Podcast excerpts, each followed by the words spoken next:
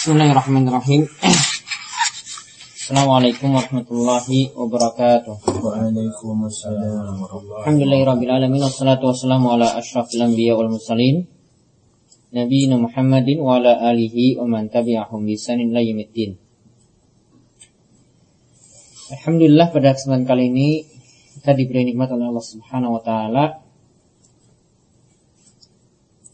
selepas sholat subuh kita dapat melanjutkan kembali kajian kita dari kitab Tauhid Syekh Muhammad bin Abdul Wahab. Kita sekarang sampai pada bab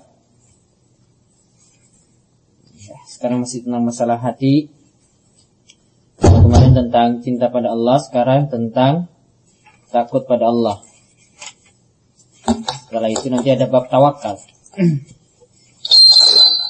Kita lihat satu persatu ayat atau hadis yang disebutkan oleh Syekh Muhammad bin Abdul Wahab tentang masalah takut pada Allah ini. Nanti ada dalil yang menyebutkan bahwasanya takut kepada Allah itu adalah kewajiban dan jika dipalingkan pada selain Allah, di mana takut ini adalah takut ibadah, jika dipalingkan pada selain Allah, maka termasuk kesyirikan. Dan juga nanti ada dalil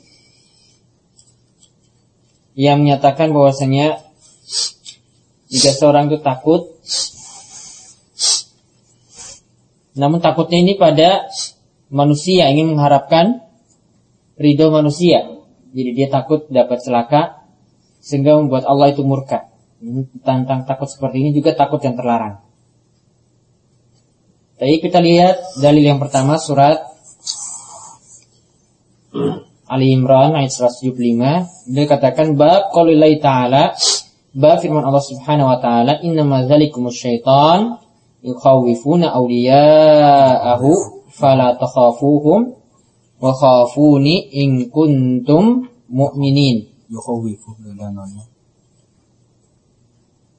Ah.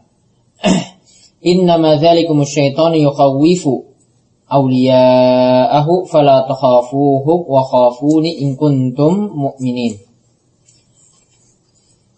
Ini ayat ini artinya sesungguhnya mereka itu tiada lain Asyaiton hanyalah syaitan yukhawifu awliya'ahu yang menakut-nakuti wali-walinya yaitu menakuti wali-wali syaitan yaitu orang-orang musyrik Ya fala takhafuhum wa khafuni in kuntum mu'minin. Maka janganlah kalian untuk takut kepada mereka wali-wali syaitan tersebut wa khafuni dan takutlah kepadaku itu takut kepada Allah in kuntum mu'minin. Jika kalian itu adalah orang-orang yang beriman.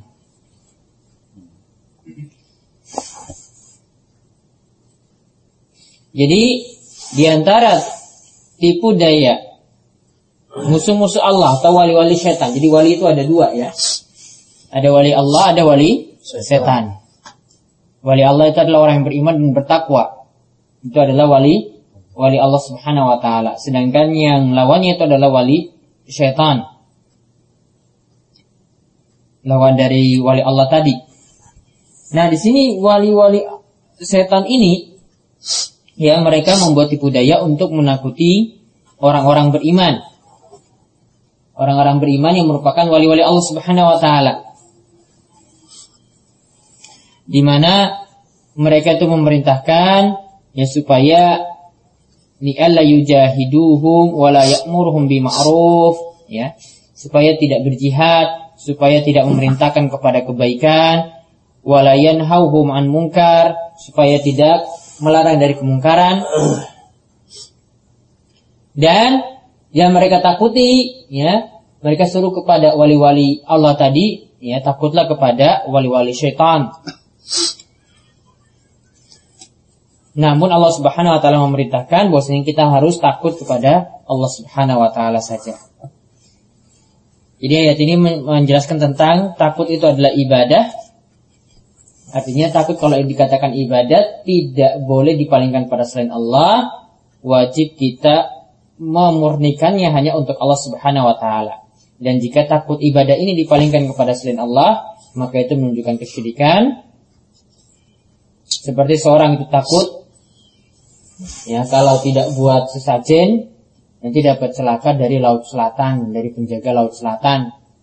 Kalau tidak buat nazar nanti wali yang ada dalam kubur itu nanti bisa murka, bisa marah, nanti dapat musibah, dapat bencana, dapat tsunami, dapat banjir. Kalau tidak buat ritual-ritual semacam itu.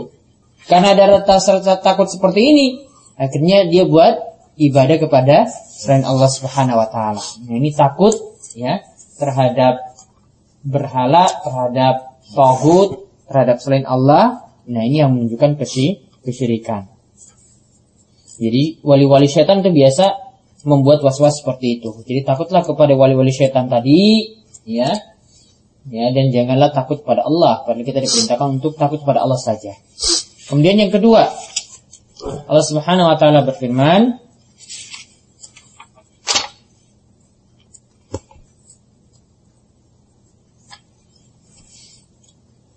Innama ya'muru masajidallahi man amana billahi wal yawmil akhiri wa qama sholata wa ata zakata wa lam yakhsha illallah. Yaitu sungguhnya yang memakmurkan masjid-masjid Allah yaitu man amana billah yaitu orang yang beriman kepada Allah. Wal yawmal akhir wal yawmil akhir dan beriman kepada hari akhir. Wa qama dan mengerjakan salat wa atas zakat dan menunaikan zakat walam yaksha illallah dan sifat mereka adalah hanya takut pada Allah. Sifat mereka itu ya tidak takut kecuali hanya pada Allah saja. Nah, ini juga menunjukkan bagaimana sifat-sifat orang beriman. Ya. Sifat orang beriman di sini jelaskan bahwasanya Sifat orang beriman di sini mereka hanya takut kepada Allah saja. Jadi menunjukkan bahwasanya rasa takut ya, khasyatullah, rasa takut kepada Allah itu hanya boleh ditujukan, ini wajib ditujukan murni hanya untuk Allah, tidak boleh ada sekutu dalam rasa takut semacam ini.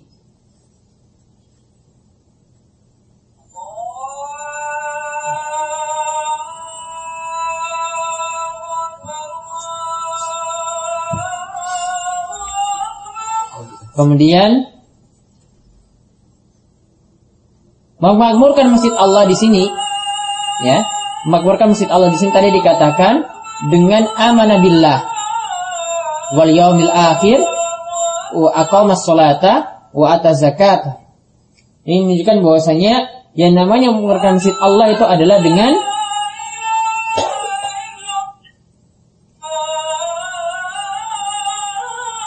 Mengamurkan masjid Allah itu adalah dengan melakukan ketaatan kepada Allah Subhanahu wa taala dan juga dengan beramal soleh. Jadi tidak cukup dengan mengamalkan masjid itu dengan membuat bangunan yang megah. Jadi yang namanya memakmurkan masjid Allah Subhanahu wa taala itu bukan membuat hiasan-hiasan di masjid atau membuat masjidnya itu ya lebih besar itu lebih bagus atau membuat masjidnya dengan hiasan-hiasan di dinding. Dengan tulisan-tulisan bukan seperti itu yang namanya memakmurkan masjid. Memakmurkan masjid Allah adalah dengan melakukan ketaatan dalamnya ya sholat jamaah itu ditegakkan. Dan juga ketaatan-ketaatan yang lainnya pengajian juga ada di situ. Ya jadi tidak cukup dengan membangun bangunan yang megah. Namun kalau kita lihat di tempat kita ya seringnya terjadi seperti itu yang dibuat ya warnanya itu wah luar biasa. Ya. padahal yang bagus itu masjid itu bukan dijadikan seperti itu karena kalau orang ke masjid ya dia nanti merasa ya dekat dengan Allah Subhanahu wa taala. Kalau merasa dekat dengan Allah Subhanahu wa taala maka suasana yang lebih sederhana itu lebih dia itu sebenarnya lebih membuat tenang dalam ibadah. Ya kalau keadaannya mesti itu terlalu mewah, ya keadaannya terlalu mewah, ya, dia konsentrasi dalam ibadah juga semakin berkurang. Ya, dia konsentrasi dalam ibadah juga semakin berkurang. Jadi intinya di sini ayat ini menerangkan bahwasanya memakmurkan masjid Allah Subhanahu wa taala itu bukan dengan sekedar membangunnya, tapi yang benar di sini adalah dengan melakukan ketaatan dan amalan soleh dalamnya. Kemudian di sini adalah perintah untuk memakmurkan masjid. Perintahnya itu ada yang secara hissi, yaitu untuk beriman kepada Allah dan hari akhir itu termasuk memakmurkan masjid. Ya, dan juga ya ada secara hissi dan ada secara maknawi. Hissi itu artinya kita melakukan amalan di dalamnya, amalannya nampak. Kalau maknawi itu dengan beriman, ya, dengan melakukan uh, dengan beriman kepada Allah dan juga hari akhir itu termasuk juga mengamurkan masjid. Intinya dalam ayat ini poin penting di sini adalah bahwasanya kita hanya boleh takut yang di mana takut ini adalah takut ibadah itu hanya boleh ditujukan kepada Allah Subhanahu Wa Taala saja. Kemudian yang ketiga yaitu ayat wa qawlihi wa minan nasi may yaqulu amanna billahi amanna billahi fa idza uziya fillahi ja'ala fitnatan nasi ka'adzabillah. Dan di antara manusia ada yang berkata bahwasanya kami beriman kepada Allah. Faiza uziya fillah ketika dia diuji ya di jalan Allah ketika dia diuji di jalan Allah Subhanahu wa taala yaitu karena rasa imannya kepada Allah ja'ala fitnatan nasi dia menjadikan menganggap fitnah atau ujian manusia itu sebagai azab dari Allah Subhanahu wa taala Ya, dia menganggapnya seperti azab dari Allah Subhanahu wa taala. Maka ayat ini menerangkan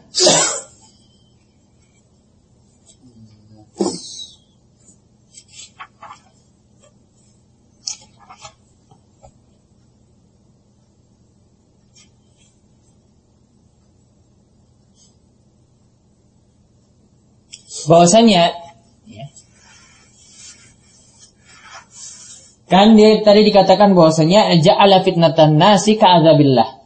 Dia itu takut kepada malah takut kepada manusia di sini. Takut orang itu ngejek. Takut orang itu mengujinya. Takut orang mencelanya. Ya, takut orang itu mencelanya.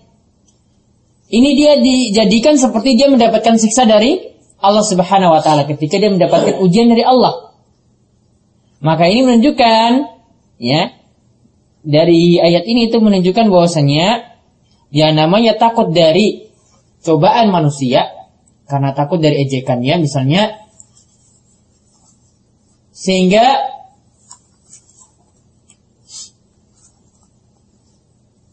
ini dapat menilai bahwasanya perbuatan seperti ini itu dikatakan dia khaufun min ghairillah. Dia itu takut kepada selain Allah Subhanahu wa taala. Karena yang ditakuti di sini adalah celaan atau ejekan manusia. Jadi ini di antara bentuk takut kepada selain Allah adalah seperti ini. Ya, takut ejekan manusia, takut orang tuanya itu marah, takut teman-temannya itu mengejeknya, takut tidak ada teman lagi. Nah ini sama saja ya dari dalil ini menunjukkan bahwasanya ini adalah bentuk takut kepada selain Allah Subhanahu Wa Taala. Jadi ayat ini juga menunjukkan bahwasanya kita wajib bersabar terhadap ya bentuk cobaan ya ketika kita itu beriman kepada Allah Subhanahu wa taala ketika kita berada di jalan Allah Subhanahu wa taala. Dan tanda orang munafik adalah mereka ya sifatnya seperti tadi. Ya cuma ingin cari rasa takut kepada dia cuma takut kepada manusia, takut kalau disindir, takut kalau dicela, takut kalau disinggung, takut kalau tidak ada teman lagi. Itu sifat-sifat orang munafik. yaitu tentang ayat tersebut. Yaitu di sini adalah ayat surat Al-Ankabut ayat 10. Kemudian kita lihat lagi hadis dari Abu Sa'id radhiyallahu anhu Abu Sa'id Al-Khudri marfu'an secara marfu. Marfu berarti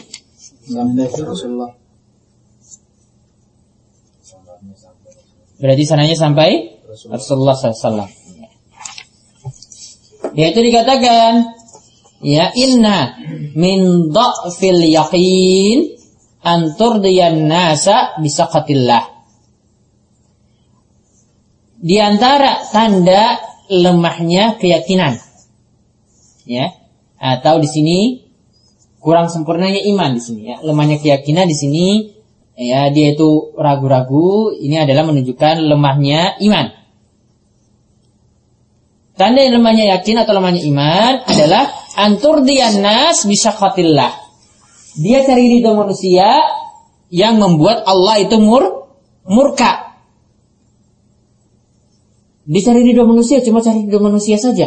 Takut suaranya hilang. Ya. Takut suaranya hilang, jadinya ya selamatan kematian lah. Saya takut suaranya hilang nanti saya datang ke rumah warga biar nanti dapat suara sekarang itu prinsip-prinsip pembesar ya mau dekat 2014 itu kayak gitu nanti sekarang cari suara Enggak? Ucapin selamat Natal demi Wow, ngucapin selamat Natal, cari di rumah manusia kan? Ya, yang membuat Allah itu murka cuma tujuan untuk cari suara saja. Nyari pengikut Ya, ada pengikut seperti itu. Hatta sampai partai-partai Islam saat ini ya seperti itu. Ya, partai-partai Islam cuma ingin cari suara. Dia yakin itu di amalan itu tidak ada tuntunan. Ya, karena dia juga lulusan dari ya universitas yang sudah mendidiknya seperti itu, sudah mengajarkan dia ajaran yang benar. Tapi karena takut suaranya hilang tadi kan, ah, sudah mumpung ada yang meninggal, kita baca yasinan di situ. Kita hadir, ya, kesempatan. Kalau nggak seperti itu, gimana lagi kita dapat suara kan? apalagi diliput oleh orang orang banyak, diliput oleh media. Jadi kan makin terkenal lagi. Cari cuma dicari dari manusia, membuat Allah itu mur murka. Nanti lihat aja di berita-berita seperti itu, ada contohnya. Kemudian wa an tahmadahum ala rizkillah. Yaitu yang sifat kedua ya itu tadi sifat yang pertama ya min fil yakin. Ya, tanda lemahnya iman itu seperti itu yang pertama. Kemudian yang kedua Kemudian tahmadahum dia memuji mereka, memuji manusia ala rizkillah. Ya. Memuji mereka atas rizki yang Allah itu berikan melalui perantaraan dirinya. Ini contohnya kak bagaimana ya? Ya tentang ini Oh gara-gara kamu saya dapat ini misalnya contoh seperti itu ya mungkin Jadi dia itu memuji manusia, ya, atau bersyukur pada manusia, ya, bersyukur pada manusia atas rezeki yang Allah berikan lewat perantaraannya. Jadi karena lewat perantaraannya orang lain itu dapat dapat rezeki. Kemudian, ya, kemudian dia memuji-muji orang tersebut. Di sini dijelaskan Padahal yang namanya rizki Yang namanya rizki Itu semua yang pantas dipuji itu adalah Allah. Subhanahu wa ta'ala. Yang pantas dipuji itu Allah subhanahu wa ta'ala Bukan kita memuji-muji Secara berlebihan orang yang berikan. Ya, Memberikan rizki Padahal dia cuma perantara saja. Bukan yang memberikan rizki secara utuh. Jadi Allah Subhanahu wa taala itu yang berhak dipuji ya ketika kita tuh mendapatkan suatu yang kegembiraan atau kebahagiaan ya terlepas dari kesulitan. Allah Subhanahu wa taala itu yang berhak dipuji. Jadi kalau kita memuji Allah Subhanahu wa taala atas pemberian yang Allah Subhanahu wa taala berikan, itu menunjukkan kamalul yakin, ya, sempurnanya keyakinan itu sempurnanya iman. Namun kalau yang dipuji itu adalah manusia, ya, yang dipuji itu adalah di sini dia katakan sintahmadahum. Yang dipuji itu adalah manu, manusia atas rezeki yang Allah Subhanahu wa taala beri padahal dia cuma jadi apa? perantara. Ya, maka ini menunjukkan dhaful yakin. Ya lemahnya iman. Karena seharusnya yang dia yakini bahwa rezeki tadi Allah Subhanahu wa taala itu yang beri. Kalau Allah Subhanahu wa taala yang beri, ya, maka bentuk dia itu bersyukur, bentuk dia itu uh, bersyukur terhadap nikmat yang Allah Subhanahu wa taala itu berikan adalah dengan dia melakukan ketaatan kepada Allah Subhanahu wa taala. Jadi bukan dengan memuji-muji berlebihan seperti itu. Jadi tidak tepat di sini. Intinya di sini ya. Dia terlalu bergantung pada sebab.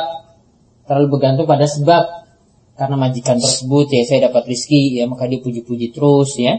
Ini terlalu bergantung pada sebab. Harusnya kita bergantung kuat tawakal kepada Allah Subhanahu wa taala. Kita memuji Allah Subhanahu wa taala itu dengan bentuk apa gitu? Yang asli menurut hukum Memuji Allah Subhanahu wa taala ya dengan ucapan alhamdulillah. Itu memuji ya. Kalau syukur itu lebih daripada itu ya. Syukur itu mencakup ya, syukur nanti ada bab tersendiri. Syukur itu mencakup bersyukur dengan hati, kemudian dengan lisan, ya. Dengan ucapan alhamdulillah itu juga termasuk memuji Allah, termasuk bagian dari syukur dan dengan mere- merealisasikannya dengan melakukan ketaatan kepada Allah Subhanahu wa taala.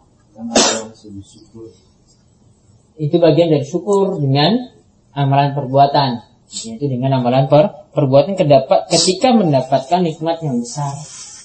Ya. Sujud syukur itu sekali lagi dilakukan ketika mendapatkan nikmat yang besar bukan setelah habis sholat. Sujud syukur terus. Ya. Setiap habis sholat lima waktu dia sujud syukur terus. Ada dalilnya atau tidak? Bisa. Nikmatnya berulang berulang terus kan? Para ulama katakan yang namanya nikmat di sini yang ya nikmat yang besar. Tiba-tiba. Artinya bukan yang terus berulang terus. Kalau berhabis saya bernafas terus ya harusnya sujud syukur terus. Kalau seperti itu, ya baru bangun tidur harusnya sujud syukur lagi karena masih diberi kehidupan. Ya, kentut, ya sujud syukur lagi. Oh, ada yang nggak bisa ken- kentut, pengen kentut terus, ya kan? Harus sujud syukur lagi. sebenarnya tadi malam tuh harus bersyukur. Netumben. Nikmatan yang besar. Nah, kemudian tadi dia memuji Allah Subhanahu wa taala kan? Eh dia memuji manusia kan? Dia tidak menyandarkannya pada pada Allah. Harusnya yang harus dia lakukan adalah dia memuji Allah Subhanahu wa taala. Jangan terlalu berlebihan dalam memuji manusia terhadap rezeki yang Allah sebenarnya yang berikan. Itu cuma perantara saja. Kemudian sifat yang ketiga di sini adalah wa antazummahum ala ma lam yu'tikallah. Dia itu mencela manusia. Hum itu kembali ke manusia tadi ya.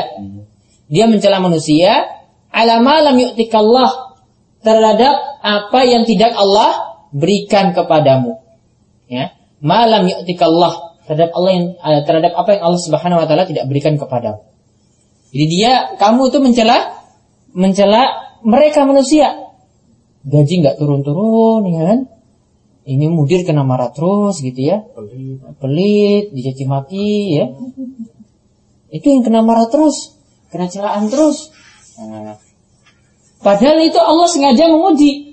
Ini termasuk sabar ataukah tidak? Ya. Termasuk sabar atau kalau tidak? Kalau mencela ada dapat pahala sabar atau tidak? Tidak, pahala sabar itu hilang. Ini orang kantor bagaimana sih kerjanya gaji Iya. turun kan kayak gitu. Kita di Saudi ini banyak rati sabar ya sebenarnya ya. Karena banyak yang beres ya kan. Banyak rati sabar. Kalau dengan celahan terus ya juga nggak bisa selesai-selesai. Dengan demo selesai juga. Cuma emosi saja yang dapat ya kan. Harus di. Cuma puas. Ya, harus latih sabar seperti itu. Ya, kalau punya suara, ya, sampaikan saja pada mudir kita butuh gaji seperti ini, gitu. Sampaikan baik-baik. Gak usah dengan kekerasan, gak usah dengan anarkis. Ya, makanya tanda orang demo itu biasanya itu tidak sabar, ya kan? Ini kalau ini ya harus melatih diri untuk bersabar. Kemudian dikatakan pada hadis selanjutnya, Inna rizqallahi la yajurru hirsa harisin wa la yarudduhu karahiyata karihin.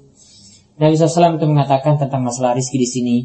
Ingat sesungguhnya bahwasanya rizki Allah tidak dapat ya didatangkan la yajurruhu tidak dapat didatangkan dengan rasa tamak. Kalau orang itu carinya dengan rakus, rezeki Allah itu tidak datang. Ya. Wala yarudduhu karahiyata dan tidak mungkin rezeki itu juga ditolak karena keben kebencian. Ya, dengan sifat benci kita kalau Allah takdirkan kita dapat rezeki ini ya dapat. Begitu juga tadi kalau kita cari dengan tamak, kalau Allah tidak takdirkan rezeki itu tadi datang gimana? Ya nggak dapat. Semuanya itu dengan takdir Allah Subhanahu wa taala. Maka ini juga menunjukkan bentuk keimanan kepada takdir. Ya. Bentuk keimanan takdir itu seperti itu. Sifatnya adalah yang pertama di sini tadi adalah kalau rizki dicari dengan tamak, kalau Allah tidak takdirkan apa? la yajurruhu rezeki tersebut tidak datang. Ya, walaupun dia cari dengan tamak. Tiap hari kerja terus kerja terus kerja terus. Sampai Ya, sampai kan nggak kenal ibadah. Kalau Allah takdirkan dia tidak dapat rezeki yang banyak ya sudah tidak tidak dapat walaupun dia cari dengan rasa tamak. Jadi dengan rasa tamak di sini belum tentu mendapatkan rezeki yang Banyak. banyak. Kemudian juga yang kedua di sini apa? Ya. Dengan rasa kebencian juga kalau Allah takdirkan rezeki tersebut ya kita dapat ya segitu ya segitu atau banyak Allah sudah tetapkan banyak kalau kita juga tidak suka ya tetap juga da dapat. Tidak mungkin di ditolak. Nah, ini bentuk keimanan kepada takdir terutama dalam hal rizki. Maka kalau orang itu beriman kepada takdir seperti ini dia punya sifat ya di antaranya sifat sabar. Sifat kona'ah. Kona'ah itu apa? Nah, apa namanya? berserah diri tentang merasa, cukup tentang Hidup apa. apa adanya merasa cukup. Ya ada syai ya syai gitu ya. Ada motor ya motor Allah beri gitu. Kalau Allah beri mobil ya sudah cukup mobil, gak usah minta pesawat gitu kan. Kalau ada HP Nokia segitu nggak ada warna, ya sudah syukur itu kona'ah. Nah, Paham? kalau punya Ya. iPad ya Apa adanya kalau ada iPad dikasih Allah ya syukuri. alhamdulillah. Alhamdulillah. Kalau belum punya ya itu memang rezeki bukan ini, bukan Allah beri yang pantas untuk kita. Ya, saya berjuang nggak apa-apa, tapi dengan rasa tamak juga kalau Allah tidak takdirkan ya juga tidak tidak dapat. Gitu. Jadi semuanya itu dengan takdir takdir Allah. Di antara bentuk beriman lagi kepada takdir dalam masalah rezeki lagi, ya, dia punya sifat tawadu. Tawadu itu apa? Apa bos? Hah? rendah hati, rendah diri, ya. Karena semua itu yang harta yang dia di, harta yang dia Allah Subhanahu wa taala berikan, ilmu yang Allah Subhanahu wa taala berikan, ya. Itu semua itu hanya dari Allah. Itu bukan karena dari usaha dia, dia itu cerdas. Bukan karena dari kerja keras dia sehingga dia dapat harta. Jadi dia tawadu. Ah, ini rezeki ini semua Allah yang beri ini. Gak ada apa-apanya saya tuh. Ya, kalau tidak Allah beri ya tidak dapat.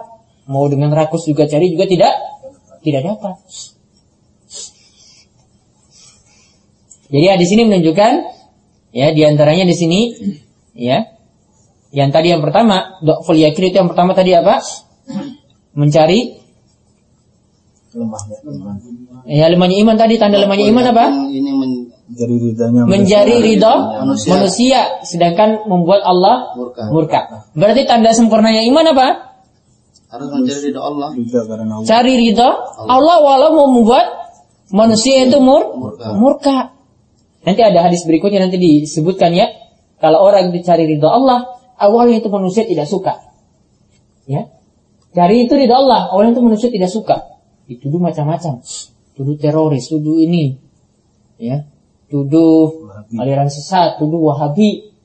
Ya. Gara-gara pelihara jenggot misalnya.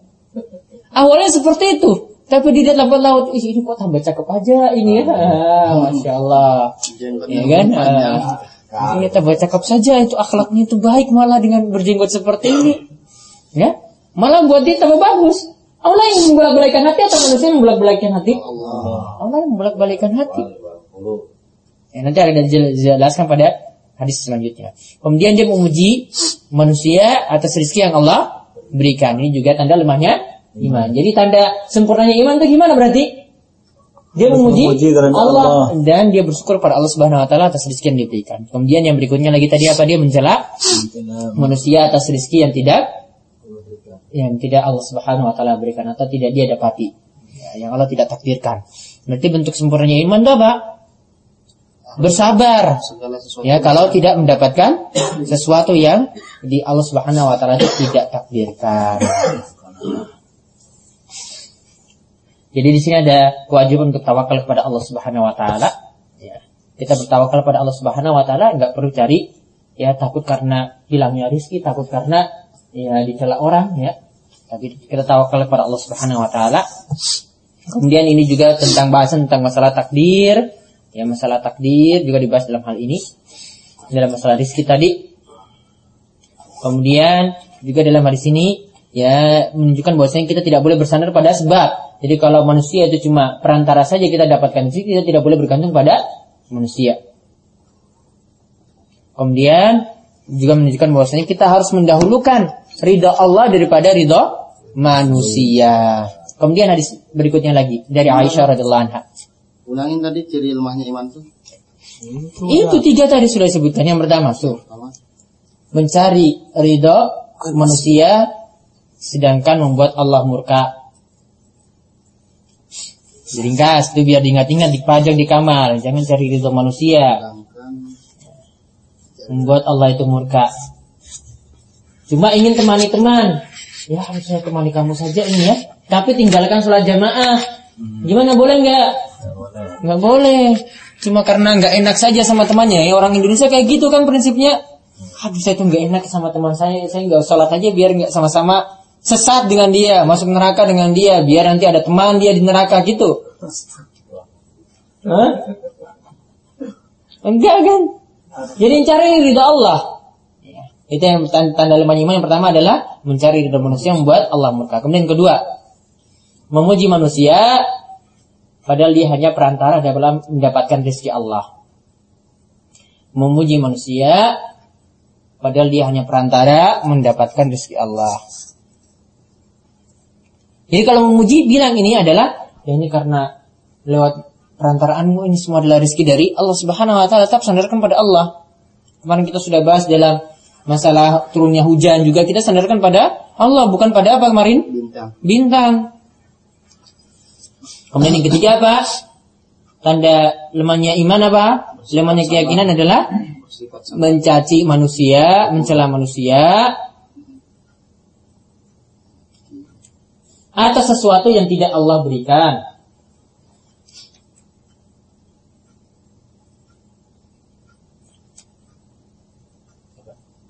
Atas sesuatu yang tidak Allah berikan.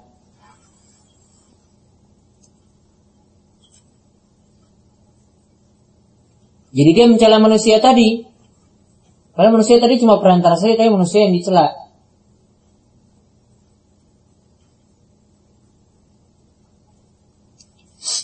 Nah, ketika ini kewajiban kita adalah untuk bersabar. Maka di- setelah itu beliau jelaskan, Nabi SAW menjelaskan tentang masalah takdir. Yang namanya rezeki walaupun dicari dengan rasa tamak juga tidak akan dapat kalau Allah tidak takdirkan la yajurruhu. Ya, tidak akan dapat kalau tidak Allah takdirkan.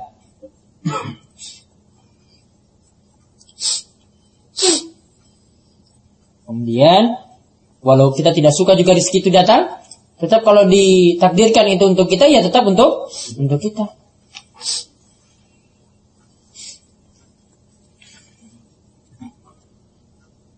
Kemudian yang berikutnya lagi, ya ini hadis hampir sama dengan hadis Abu Sa'id Al-Khudri. An Aisyah radhiyallahu anha dari Aisyah radhiyallahu anha anna Rasulullah SAW qol Rasulullah itu bersabda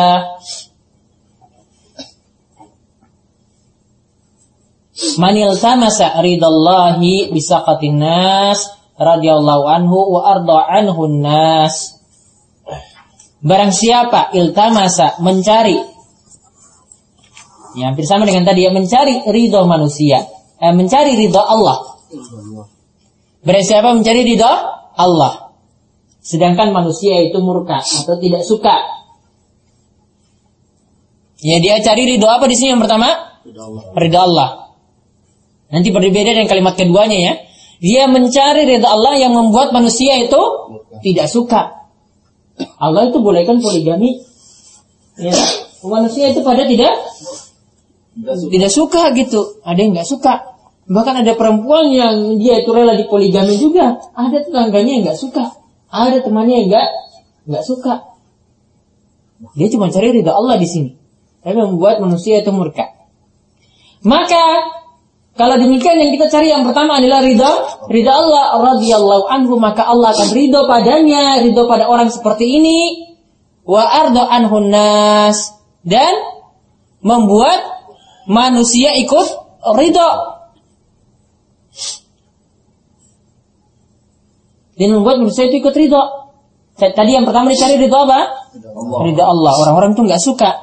Walaupun orang-orang nggak suka, maka Allah nanti akan ridho pada dia dan Allah juga akan. Nah, di sini bukan maksudnya ini ya. Wa ardo anhun nas. Allah akan membuat manusia juga ridho. Itu maksudnya. Ya, Allah yang akan membuat manusia itu ridho. Jadi bukan manusia ridho dengan sendirinya, tapi apa? Allah yang membuat mereka ridho, karena Allah yang membuat membolak-balikan hati. Orang nggak suka lihat kita itu berjilbab misalnya kalau kita perempuan, ya. Tapi Allah itu ridho. Allah yang kalau orang itu nggak suka, maka nanti lama kelamaan nanti Allah yang akan membolak balikan hati. Nanti mereka lama kelamaan akan suka. Walaupun awalnya itu adalah celaan. Sebaliknya yang berikutnya, wa man iltamasa ridon nas bisakhatillah sakhatallahu alaihi wa ashata alaihi nas. Barang siapa yang mencari ridho manusia. Nah ini sebaliknya ya, yang dicari ridho manusia. Tadi kayak tadi temannya ya gak ikut sholat jamaah, gak ikut sholatnya. Dalam jamaah saya gak ikut sholat, dia juga gak ikut sholat. Sama-sama teman biar ini ada yang temani gitu kan? Hidup semati. Hidup semati. Ya. Bisa khotillah, tapi membuat Allah itu murka. Ya, bisa khotillah, tapi membuat Allah itu murka. Maka di sini apa? Sakhitallahu. Allah itu akan murka. Ya, sakhitallahu alaihi. Allah akan murka padanya. Wa ashat wa ashata alaihin nas. Dan juga Allah akan membuat manusia itu juga menjadi murka padanya. Awalnya cuma cari suara tadi. Ya. Ini membuat Allah itu murka kan? Dia cari cuma cari suara saja, cari ridho manusia. Ya. Mungkin dia dapat suara nantinya dapat. Tapi lama kelamaan apa? Bisa jadi Allah buat jadi sebaliknya. Manusia jadi tidak suka sama dia. Cuma cari suara ternyata dulu akhirnya dia nggak amanat kan? Korupsi kan? Ya sudah ditinggalkan sama manusia. Manusia akhirnya nggak suka kan? Nggak suka. Janji-janjinya nggak ini. Ini nggak ditepati. Nah, hadis yang terakhir ini diriwayatkan oleh Ibnu Hibban fi sahihihi dalam kitab sahihnya. Ya. Jadi ya, hadis yang ke kedua ini yang dari Aisyah ini menunjukkan bahwasanya kita harus takut pada Allah, jangan mencari ridha manusia. Ya, jadi nggak boleh yang dicari itu adalah dari manusia tetap. Kita punya rasa takut kepada Allah Subhanahu Wa Taala. Jadi harus cari ridha Allah Subhanahu Wa Taala. Takut Allah itu murka. Jadi bukan sifat orang yang tadi, yang kedua tadi dia cari ridha manusia, ya. Ketika itu membuat Allah itu murka. Nah, ini juga menunjukkan sifat seperti ini menunjukkan uh, khasyatullah. Ini menunjukkan rasa takut kepada Allah. Karena dia takut takut itu adalah Allah Subhanahu wa taala walaupun manusia itu sering mencelanya, sering mencaci makinya, dia tidak pedulikan. Berarti kalau orang punya sifat sebaliknya gimana? Ya. Berarti dia tidak punya rasa takut kepada Allah Subhanahu wa taala karena lebih mendahulukan ridho manusia. Kemudian ini menunjukkan akibat kalau ya. Tadi yang orang yang kedua tadi kalau orang itu mendahulukan ridho manusia daripada ridho Allah Subhanahu wa taala. Dan juga akibat yang baik dari apa? Orang yang mendahulukan ridho Allah ya walau membuat manusia itu murka Allah yang nanti akan membolak-balikan hati. Allah akan ridho padanya dan juga akan membuat manusia juga ridho padanya. Kemudian ini juga menunjukkan bahwasanya kita tawakal itu hanya kepada Allah Subhanahu wa taala. Ya bukan hanya uh, bukan cari-cari pujian manusia, bukan menyandarkan hati pada mereka. Nah, ini juga menunjukkan bahwasanya yang namanya kulub, yang namanya hati, ya, biadillah. Itu semua di tangan Allah Subhanahu wa taala. Allah yang membolak-balikan hati kaifa yasha. Ya, kapan pun Allah kehendaki. Allah kehendaki dia itu sesat, dia sesat. Ya. Jika Allah itu mengendaki mendapatkan petunjuk, maka dia akan mendapatkan petunjuk. Kalau kehendaki dia itu adalah orang yang sesat, ya dia nanti dapat kesesatan. kesesatan.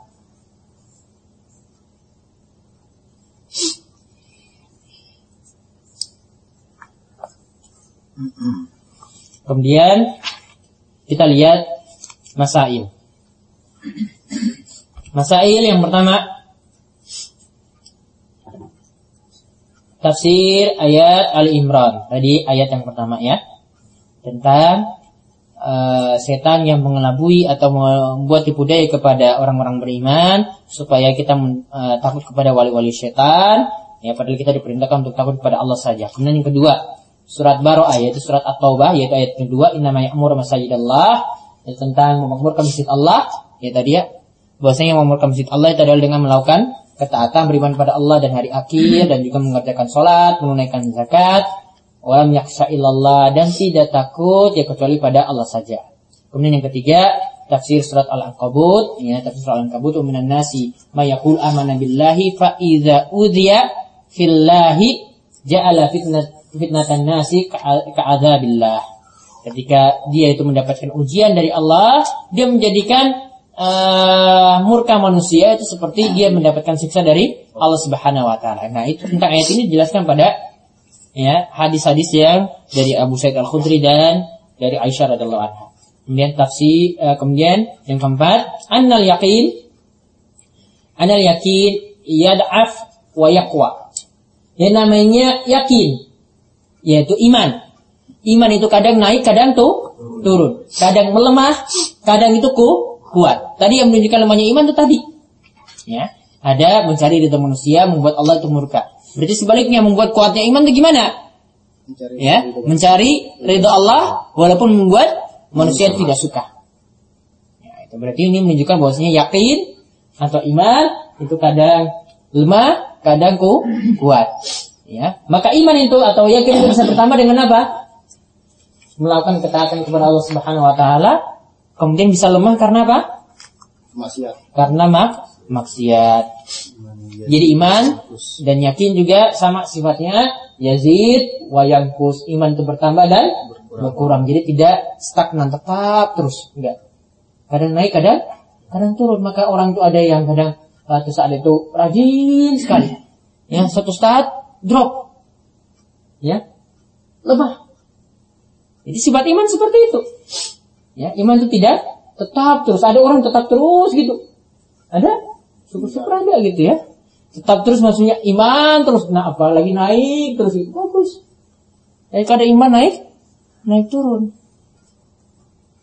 Kemudian yang kelima, alamatul dha'fihi wa min zalika hadis salas uh, tanda lemah iman tadi seperti yang disebutkan dalam hadis apa tadi? Aisyah apa Abu Sa'id Al-Khudri? Abu Sa'id Al-Khudri. Kemudian yang keenam, anak ikhlas ikhlas al-khauf lillah min al-faraid. Bahwasanya memurnikan rasa takut kepada Allah itu adalah bagian dari kewajiban. Kemudian zikr sawab min fi'lihi ya. Tentang penyebutan ya, tentang penyebutan sawab pahala itu karena mengerjakan kebaikan. Yaitu mengerjakan kebaikan di antaranya adalah rasa takut kepada Allah.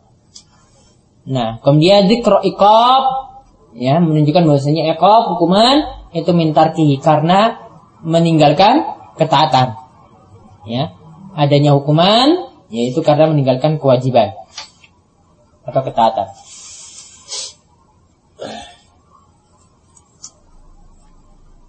Nah, kemudian bab berikutnya, bab sekarang kita masuk tentang masalah tawakal. Tawakal. Ini perlu dibahas juga.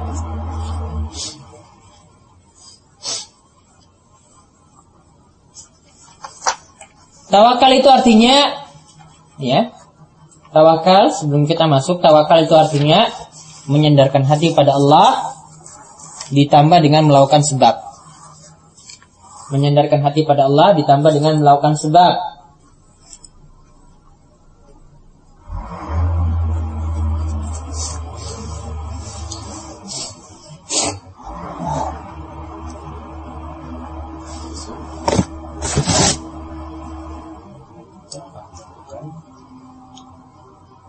Menyandarkan hati pada Allah ditambah dengan melakukan sebab atau usaha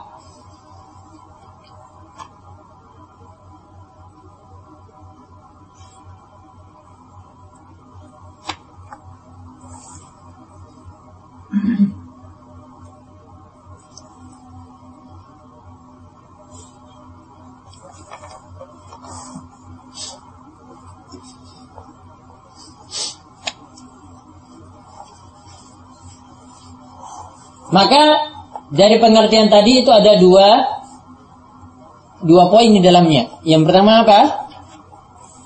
Menyandarkan hati pada pada Allah. Jadi kalau dia lakukan sebab, lakukan usaha, tetapi hatinya itu bersandar kepada selain Allah Subhanahu wa taala. Ya. Berarti dia terjatuh dalam perbuatan syirik.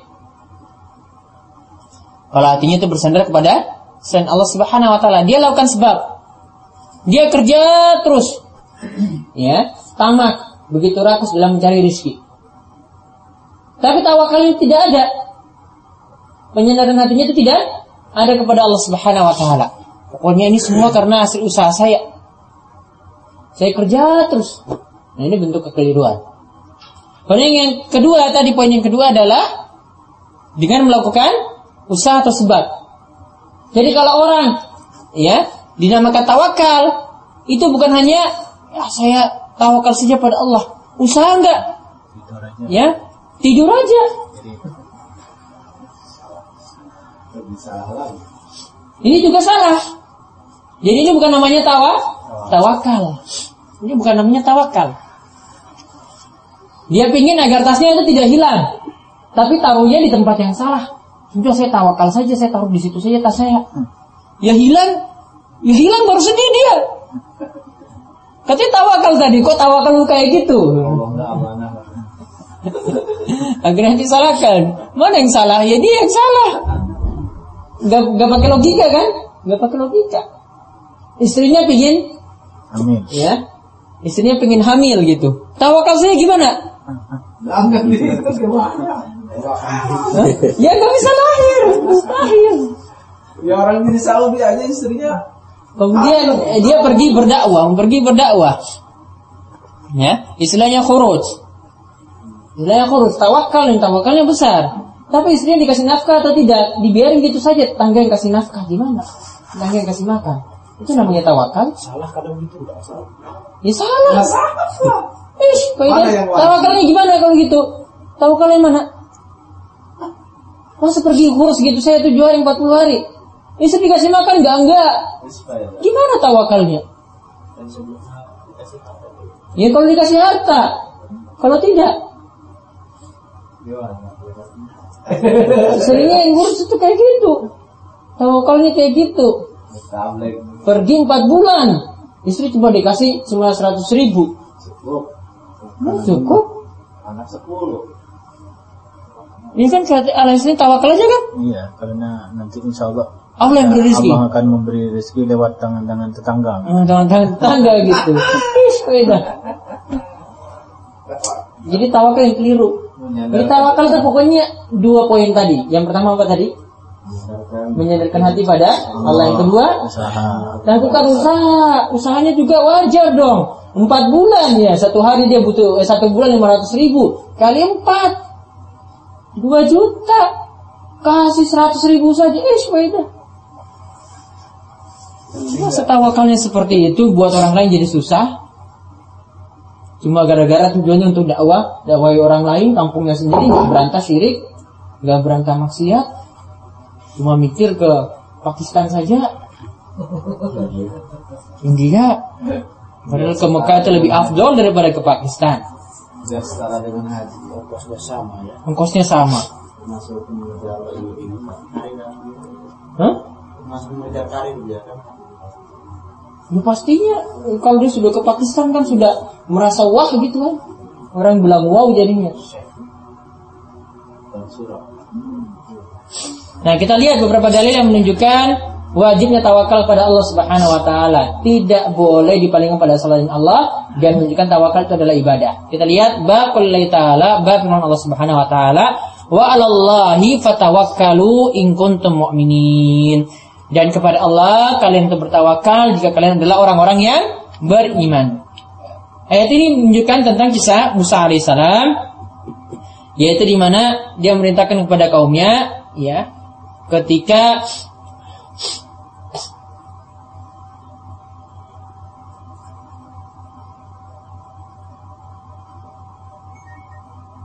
ya ketika itu mereka uh, diserang oleh musuh-musuh mereka maka Allah Subhanahu wa taala itu katakan kepada mereka bertawakal kalian kepada Allah jika kalian itu adalah orang-orang beriman maka ini menunjukkan bahwasanya wajibnya tawakal kepada Allah ya kita wajib tawakal kepada Allah Ya tidak boleh kita palingkan kepada selain Allah. Karena ini menunjukkan kalau wajib tawakal pada Allah berarti menunjukkan itu adalah ibadah. Dikatakan tadi wa 'alallah fatawakkalu berarti menunjukkan adalah wajib. Karena dikedepankan Allahnya baru fatawakkalu. Pada kalimatnya sebenarnya itu fatawakkalu 'alallah. Bertawakal pada Allah. Tapi di sini Allahnya itu dikedepankan sama dengan iya karena budu. Aslinya kan kalimatnya nak buduka. Tapi iya kannya itu di depan. Menunjukkan di situ ada hasar. Pembatasan artinya hanya kepada Allah. Jadi fungsinya itu menunjukkan hanya ini kalau paham bahasa Arab itu seperti itu. Jadi kalau kalimat yang asalnya itu di belakang itu dikedepankan itu maka bisa menjadikan maknanya menjadi makna hasar. Artinya kalimatnya itu artinya hanya. Jadi kalau di sini artikan apa? Hanya kepada Allah kita bertawakal. Berarti kalau hanya kepada Allah itu berarti menunjukkan tawakal itu adalah ibadah. Kalau dikatakan hanya berarti ditujukan pada selain Allah itu adalah syirik. Kemudian yang yang lainnya menunjukkan bahwasanya tawakal kepada Allah merupakan syarat sahnya iman. Kalau orang tidak bertawakal kepada Allah, berarti imannya tidak ada. Kemudian ayat yang kedua, Innamal mu'minuna alladzina idza dzukirallahu wajilat qulubuhum. Sesungguhnya orang-orang yang beriman jika disebut nama Allah wajilat qulubuhum. Ya. Itu ada ayat lanjutannya ya. Wa idza tuliyat alaihim ayatuhu zadatuhum imana wa ala rabbihim yatawakkalun. Lihat ayat selanjutnya. Ya, ayat selanjutnya itu menjelaskan bahwasanya wala rabbihim yatawakkalun dan terhadap Rabb mereka mereka itu bertawakal. Ini sama dengan ayat yang tadi wa 'alallahi fatawakkalu. Ya. Ayat yang kedua ini sama dengan ayat tadi wa 'alallahi fatawakkalu. Hanya kepada Allah ya kalian itu bertawakal. Kalau di sini adalah wa 'ala wa 'ala rabbihim yatawakkalun. Hanya kepada Allah mereka itu bertawakal. Kalau dikatakan hanya berarti tawakal itu hanya boleh untuk Allah. Tawakal kepada Allah itu adalah wajib. Jika dipalingkan kepada selain Allah, itu menunjukkan kesyirikan. Juga ayat ini menunjukkan bahwasanya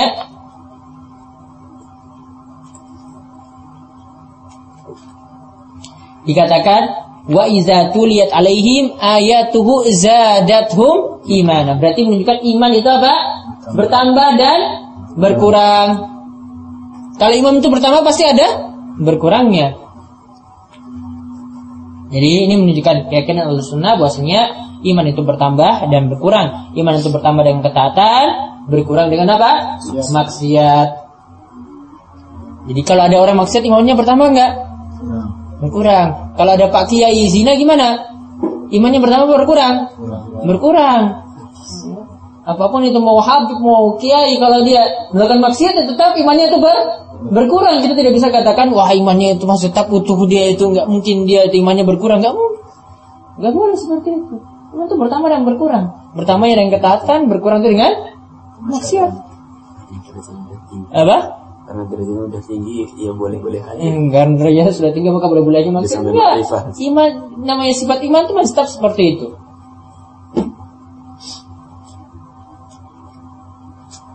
Nah, kalau dikatakan inamal mu'minuna, sesungguhnya orang beriman. Berarti kalau dikatakan dalam tawakal berarti tanda sifat yang orang beriman itu adalah bertawakal. Jika menunjukkan sifat orang beriman adalah dia punya rasa khasyah takut pada Allah. Idza dzukirallahu wajilat qulubuhum.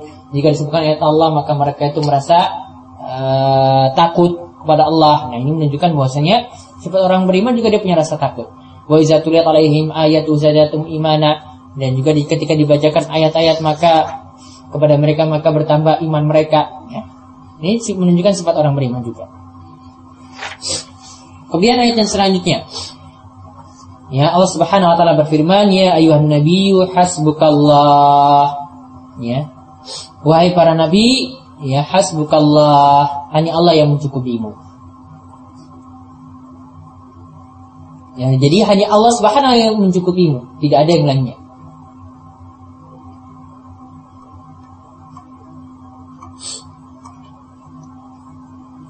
Kemudian dalam ayat lanjutannya itu, ya ayuhan nabi hasbukallahu wa manittaba'aka minal mu'minin. Wahai para nabi, ya, wahai Nabi, Allah yang mencukupimu, begitu juga dengan orang-orang beriman yang mengikutimu, Allah juga yang mencukupi. Artinya di sini menunjukkan bahwasanya orang yang mengikuti Nabi SAW menjadi pengikut Nabi Allah Subhanahu Wa Taala juga akan eh, terus mencukupi mereka. Ya, ayat ini menunjukkan bahwasanya tawakal itu ibadah, ya. juga menunjukkan faidah tawakal. Kalau orang itu bertawakal kepada Allah maka fahuwa hasbuh, maka Allah Subhanahu wa taala yang mencukupinya. Ya. Jadi kalau kita merasa bahwasanya Allah Subhanahu wa taala yang mencukupi kita, maka Allah juga akan mencukupi kita.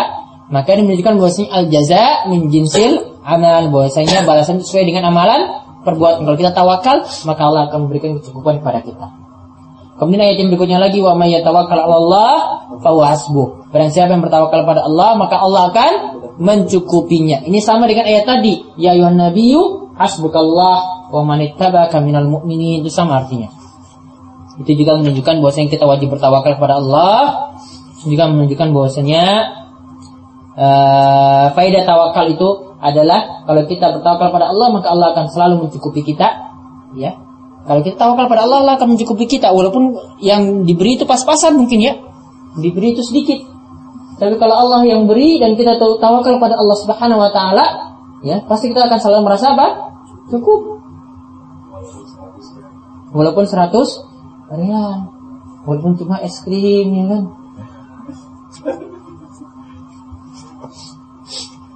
Dan ini juga menunjukkan kayak seperti ayat sebelumnya, anal jaza menjinsil amal bahwasanya amalan eh balasan sesuai dengan amalan perbuatan.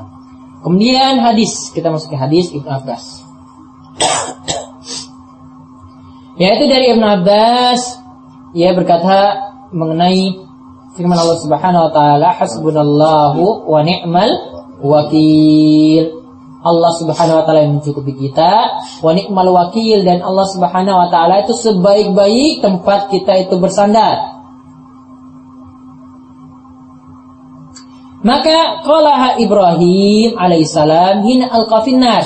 Ibrahim alaihissalam itu menyebut kalimat tadi, hasbunallah wa ni'mal wakil, hasbunallah wa ni'mal wakil, hasbunallah wa ni'mal wakil ketika apa?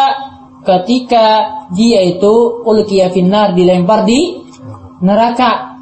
Di, api. Ya, di api maksudnya ya. Nar di sini api. Sama dengan hadis yang kemarin ini api ya. Hadis yang kemarin menunjukkan salah salah min man mangkunna fihi wajada bihina halawatul iman. Dia itu benci kembali lagi kepada kekafiran sebagaimana dia benci ketika dilempar ke dalam nar. Nar itu juga maksudnya adalah api, api dunia maksudnya. Jadi ketika Ibrahim itu dilempar ke dalam api, Kenapa sampai Ibrahim dilempar dalam api? Kenapa? Karena membunuh, apa menghancurkan patung-patungnya Raja Namrud. Dia menghancurkan patungnya gimana? Dia menghancurkan yang kecil, kemudian apa namanya memberikan yang besar. Kemudian dia bilang, Ini yang besar yang membunuh. Yang kecil. nah, itu surat di surat apa? Bisa baca di sejarah. Itu di surat Al-Qasas. Ayat berapa? Ada surat Al-Anbiya juga. Cari itu bisa kita pernah di situ Al-Qasas sama Al-Anbiya. Nah, dia katakan bahwasanya yaitu berdarah yang besar itu yang hancurkan kecil tadi. Nah, itu gara-gara itu mereka nggak punya alasan apa-apa ya sudah Ibrahim itu dilempar saja ke api. Ya. Maka ketika dia lempar di api dia menyebut kalimat tadi hasbunallah wa ni'mal wakil. Wa qalaha Muhammad sallallahu alaihi wasallam dan Muhammad Nabi Muhammad Nabi kita Muhammad sallallahu alaihi wasallam juga menyebut kalimat tersebut. Hina qalu lahu ketika Allah Subhanahu wa taala mengatakan padanya innan nasa qad jama'u lakum fakhshaw fakhshawhum fakhshawhum fazadahum imana. Nah, sesungguhnya manusia qad jama'u lakum telah dikumpulkan untuk kalian. Fakhshawhum ya, takutlah pada mereka fazadahum imana ya. Dan akan ditambahkan pada mereka itu keimanan. Jadi maksud ayat ini Nah, di sini diriwayatkan oleh Bukhari dan Imam Nasai. Jadi kalimat tadi hasbunallah wa ni'mal wakil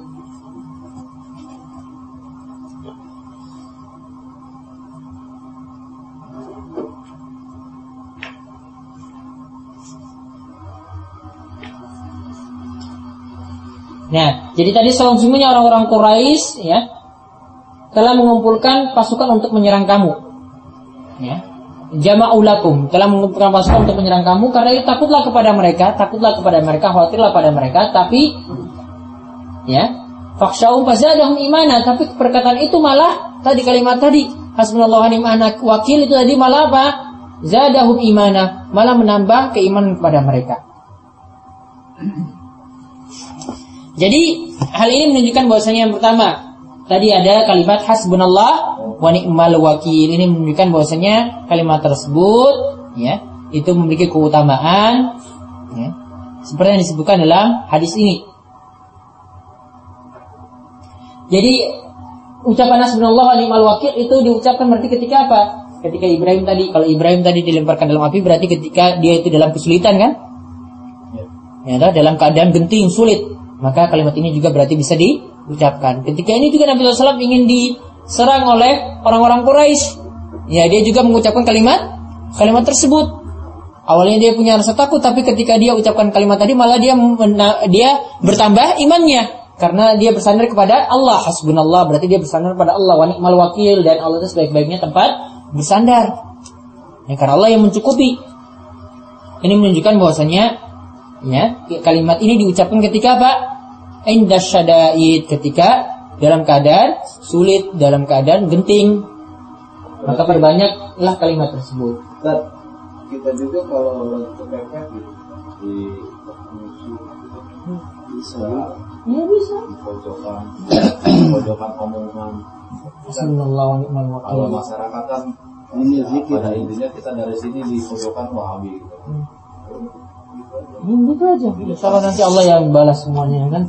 Mungkin mereka sekarang belum Kalau banyak beriman. ngomong malahan bertengkar. malah bertengkar. Mendingan kayak gitu. Itu teroris itu macam-macam ya perbanyak zikir tadi aja. Hasbunallahu wa ni'mal wakil. Jadi diucapkan tadi ketika apa? Ketika su sulit. Kondisi sulit. Tapi kalau kepepetnya dalam mengerjakan yang muskilah tidak mampu ya. boleh masa berzina mepet kepepet ya Bukan lagi mencuri dikejar sama Apa artinya ini? Ya, Pak? ya, gitu. Apa artinya subhanallah hasbunallah wa ni'mal wakil eh artinya hanya Allah yang mencukupkan. hanya Allah yang mencukupi kami wa ni'mal wakil dan Allah adalah sebaik-baik tempat bersandar atau berlindung.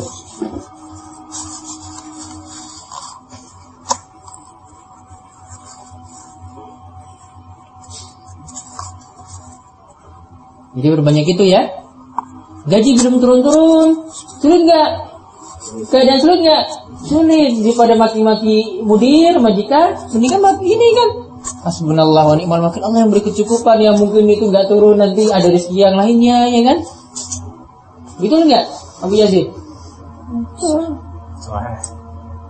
Saya selalu sabar. Jadi masya Allah kitab ini sudah membimbing untuk sabar ya kan? Tawakal. Luar biasa kitab ini ya kan?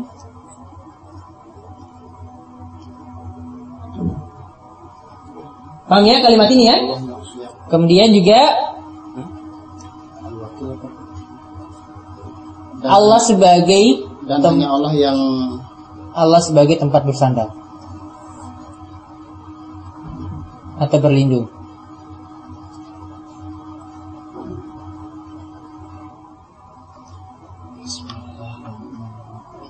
Ya, jadi perbanyak zikir tersebut.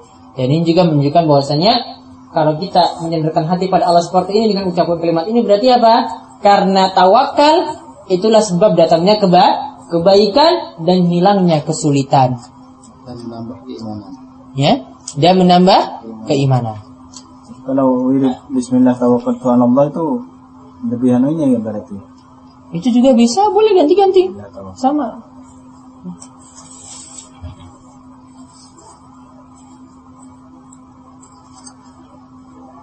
Kemudian tadi dikatakan faza daum imana juga menunjukkan bahwasanya iman itu yazid wa yamkus iman itu bertambah dan berkurang. Kemudian apa yang boleh jadi tidak disukai oleh manusia, ya itu malah menjadi baik untuk dirinya. Ya, itu malah menjadi baik untuk untuk dirinya. Jadi ini juga menunjukkan bahwasanya dalam masalah takdir, ingatnya dalam masalah takdir Allah memang men- menakdirkan yang baik dan yang buruk. Tapi semua perbuatan Allah itu baik. Paham? Walaupun buruk baik gitu kan. Ya, walaupun buruk yang Allah takdirkan itu juga tetap ba- baik. Karena kalau itu buruk menurut manusia, tapi kalau yang Allah lakukan tetap baik, pasti ada hikmahnya. Allah ciptakan setan itu apa? Allah, Allah, Allah tetapkan ada yang dapat, ada yang melakukan maksiat, ada yang melakukan dosa, juga untuk apa? Untuk menguji iman kan? Ya kan? Untuk menguji keimanan. Ini kalau diuji dengan dosa dengan maksiat, dia jadi orang yang taat atau tidak. Oh ternyata dia mau ikut maksiat saja.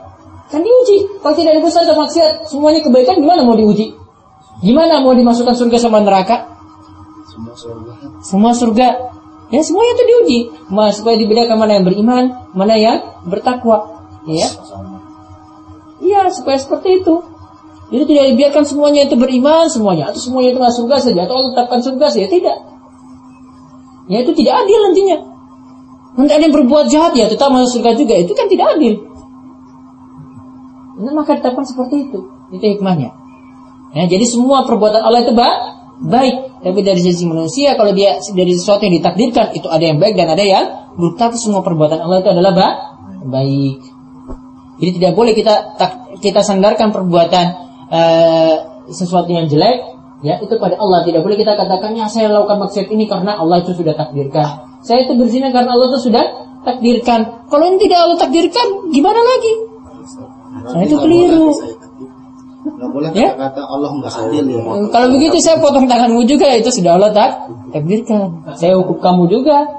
Ya. Karena kamu membunuh itu juga sudah Allah takdirkan. Nah, gitu. Itu dengan kata-kata Allah nggak adil ini saya tetap ini orang lain kan termasuk itu. Karena dia miskin ya gitu. Allah takdirkan itu sudah baik. Kalau Allah takdirkan kamu tuh kaya coba, kamu nanti jadi sombong. jadi maksiat. Ya, banyak maksiat malahan. Kamu miskin seperti ini, kamu syukuri seperti itu. Ya, ibadahnya malah lancar. Kalau kaya coba, Urusan dunia terus. ngurusi dunia terus.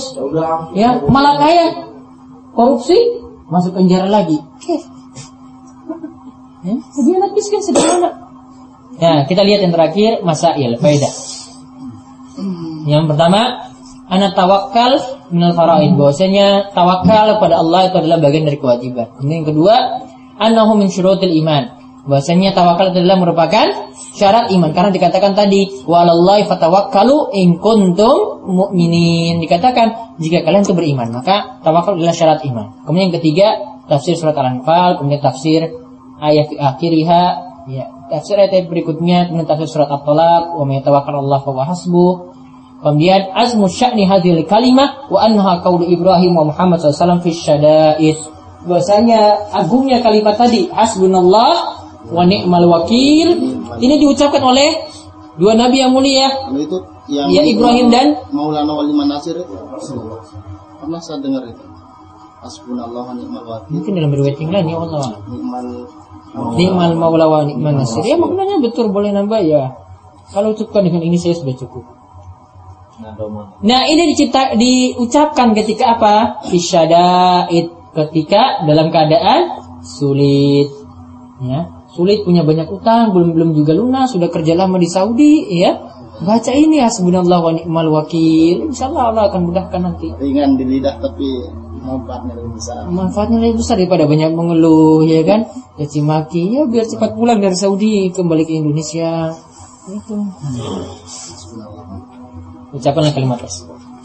Lanjut lagi. Tapi muskil suaya ini. Hah? Dan nanti kita lanjut lagi sore.